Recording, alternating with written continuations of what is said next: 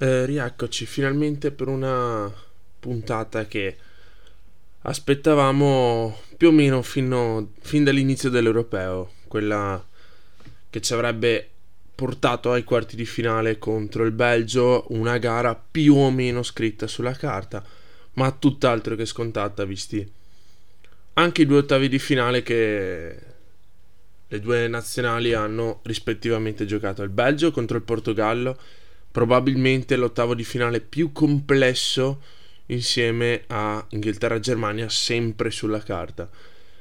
Mentre l'Italia ha avuto più di qualche problema contro l'Austria, nonostante alla fine sia il VAR che la fresca, le fresche entrate degli azzurri con Chiesa e Pessina hanno contribuito a staccare il pass per uh, la sfida di Monaco di Baviera di quest'oggi alle ore 21 che ovviamente ci vedrà coinvolti emotivamente ma non solo.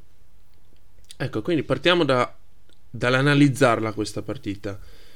Eh, partiamo dall'analizzarla sotto il punto di vista degli avversari. Il Belgio è la prima squadra nel ranking mondiale e quindi già questo dovrebbe essere eh, un, un, punto significativo per far capire il livello del, del Belgio e della generazione cresciuta in questi ultimi 6 o 7 anni dove il Belgio ha veramente sviluppato una squadra totale dal portiere all'ultimo degli attaccanti in panchina. Quindi eh, c'è da dire che questa partita si giocherà su esplicitamente su un duello, quello che vedrà Chiellini e Lukaku. Se Chiellini sarà al 100% e come sembra giocherà, eh, sicuramente la partita si giocherà qui. Eh, con eh, l'Italia che sì, in difesa magari regalerà qualcosa in più in velocità, ma a livello fisico Chiellini è l'unico che può tenere l'attaccante dell'Inter. Eh, Lukaku ha faticato molto nei duelli contro Chiellini in campionato per quel poco che Chiellini ha, ha giocato in questa, in questa, stagione con la maglia della Juve però eh, comunque stiamo parlando di una fuoriclasse incredibile che eh, veste la maglia numero 9 del Belgio. La grande incognita comunque eh, come sappiamo, sappiamo tutti vedrà la presenza in campo di Kevin De Bruyne ed Eden Hazard. Eh, più facile che giochi il primo che il secondo.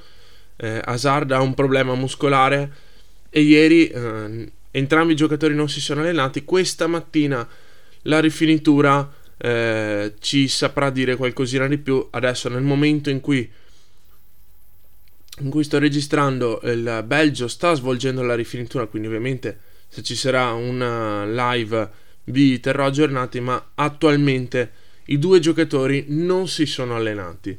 Eh, Hazard ha un problema muscolare molto serio, non si recupera in tre giorni e quindi vedo veramente difficile che Hazard possa giocare anche solo 20 minuti e se giocherà giocherà con delle infiltrazioni. De Bruyne invece è reduce da un europeo dove eh, è sembrato più un, un campionato di, di, di kickboxing visto che prima si è letteralmente distrutto la faccia e successivamente con un intervento subito nella partita contro il Portogallo ha subito un infortunio alla caviglia abbastanza importante. Eh, vedremo se quest'oggi se quest'oggi ce la farà. Potrebbe giocare da titolare ma comunque non saranno entrambi al 100% ecco quindi se parlavamo prima di Lukaku contro Chiellini, anche questa è un'enorme incognita perché il Belgio soprattutto sviluppa quasi tutto il gioco su Kevin De Bruyne ed Eden Hazard. Anche se di Hazard, Torgan, che è il fratello, ha dimostrato sicuramente un'altra volta di poter essere il fratello più in forma dei due in questa stagione. Eden ha fatto una fatica colossale nel Real Madrid, è anche sovrappeso, quindi... Eh, attenzione perché Torgan comunque ha sempre avuto le sue qualità e lo ha dimostrato più volte in questo europeo.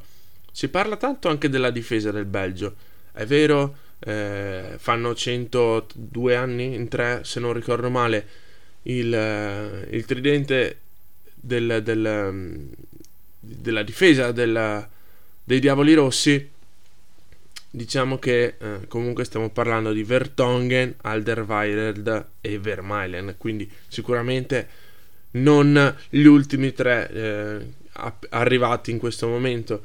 Sono tre giocatori di esperienza, è vero, possono subire il fatto di giocare tante partite in pochi giorni, ma comunque sono tre difensori molto molto esperti. Soprattutto mi viene da dire, tra i tre, Vertongen è sicuramente quello, quello forse dotato di più tecnica.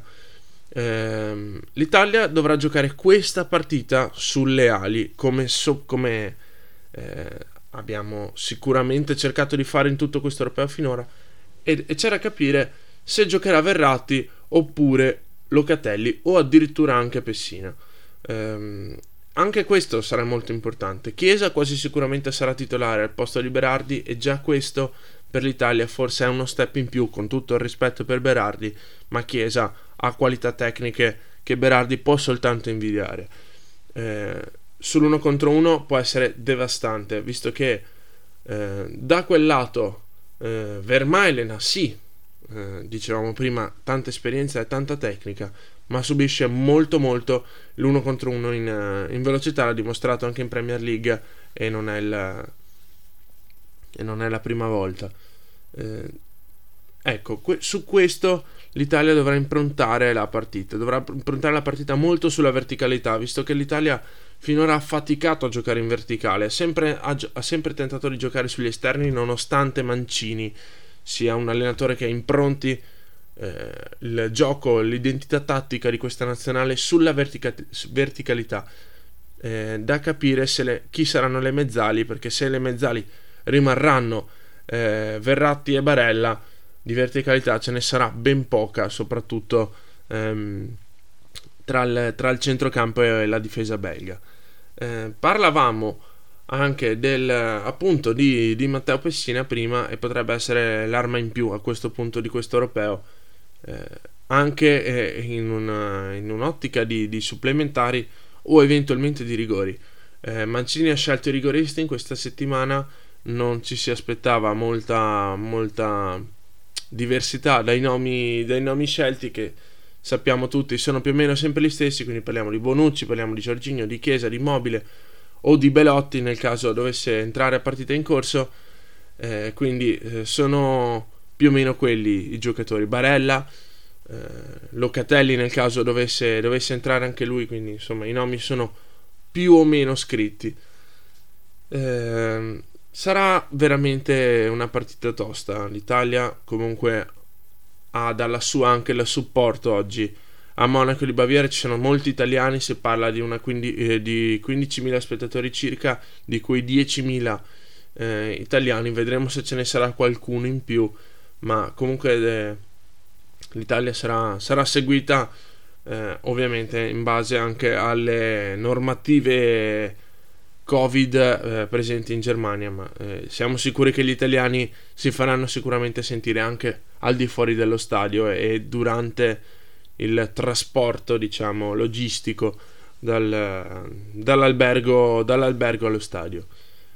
Diciamo che la partita l'abbiamo analizzata abbastanza bene. Pronostici non me ne sento di fare perché probabilmente questo podcast non lo ascolterete mai più. Ma l'Italia eh, dipenderà quasi tutto dal, dal, suo gioco. Perché l'Italia, secondo me, sarà la squadra che deve fare il gioco. In, in questa partita non può permettersi di subire il Belgio perché altrimenti sono dolori.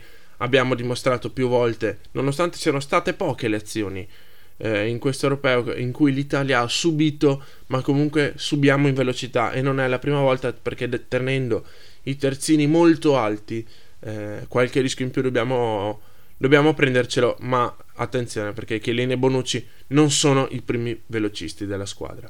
Ciro Immobile dovrà tenere alte le aspettative, altrimenti è pronto Belotti in panchina, Insigne deve sbloccarsi in questo europeo, quindi ci sono molte carte in tavola ancora da sfruttare per l'Italia, ma soprattutto occhio a Lukaku, occhio a Lazard e occhio a De Bruyne. Ci si giocherà tutto qui. A Monaco di Baviera questa sera alle 21 l'Italia cerca l'accesso alle semifinali e un'occasione del genere dopo l'uscita di Francia, Portogallo e Germania non possiamo lasciarcela scappare. Per oggi è tutto da Eurogoes Fast, io sono Giacomo Morandin e questa sera gridiamo tutti Forza Italia, alla prossima!